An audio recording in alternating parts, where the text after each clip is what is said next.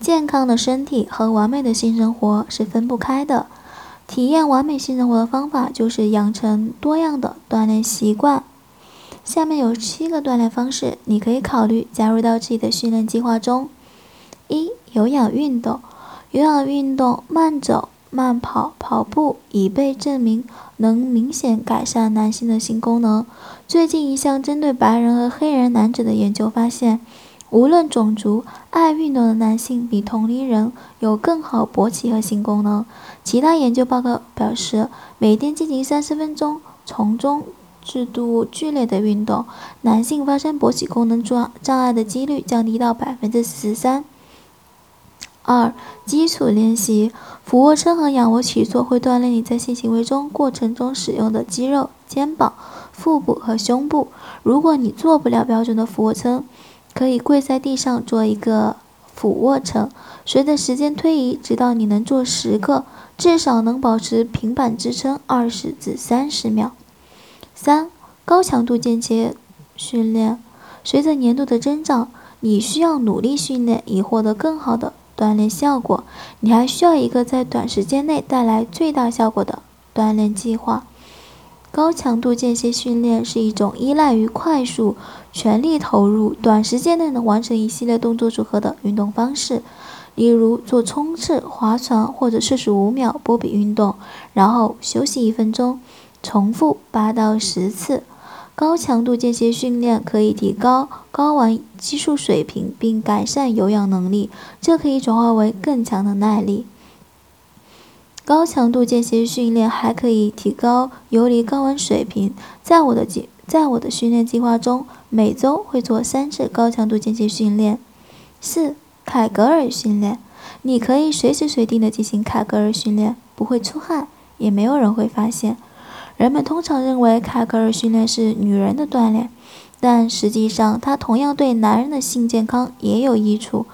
如果你在小便的时候突然暂停，那么你已经锻炼了自己的 PC 肌。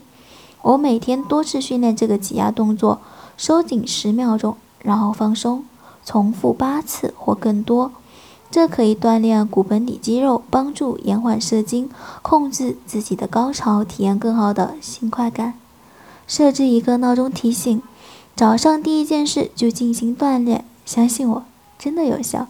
即使你不采纳其他几个建议，也一定要做这个。呃，当然，一个警告：如果你有前列腺炎或 CPPS 慢性盆腔疼痛综合征，就不要进行凯格尔训练，它会增加你的骨盆疼痛。五、举重。举重是属于阻力训练，可以提高睾丸激素水平，同时提高你的上肢和下肢力量，并提高体力。在对老年男性进行的一项研究中，阻力训练可以增加活跃肌肉的睾丸激素水平，效果最好的是腿和股四头肌这些大肌肉群。六、拉伸。我发现像骨盆伸展的一些延伸运动可以增强你的高潮。并且在爱爱时很灵活，不易受伤。你可以这样做：穿着舒适的衣服躺在地板上，把脚放在地板上稍微分开，屈膝，手臂放在两边，吸气，同时收紧腹部和臀部，抬起屁股直到背部是直的，保持这个姿势十秒以上，然后呼气并放下你的身体，重复几次。七瑜伽，瑜伽可以增强盆控肌肉，增加灵活性和精力。肘平衡、肩倒立和弓形可以增加你的骨盆肌肉，而三角式、鸽式和站立前弯可以提高灵活性。一项最新的研究调查了二十四至六十岁的六十五个男性，经过十二周的瑜伽课程，男性性系数得分在性高潮、射精、控制勃起、信心、性生活满意度、欲望和表现方面有显著的提高。基本上，这意味着所有这些在测试中做瑜伽的人都因为瑜伽练习而有更好的性体验。美好的性生活有很多组成部分：身体、情绪。营养和心理，运动是维持身体健康的最佳方式，对男性更好性行为和更强的勃起功能也有很大帮助。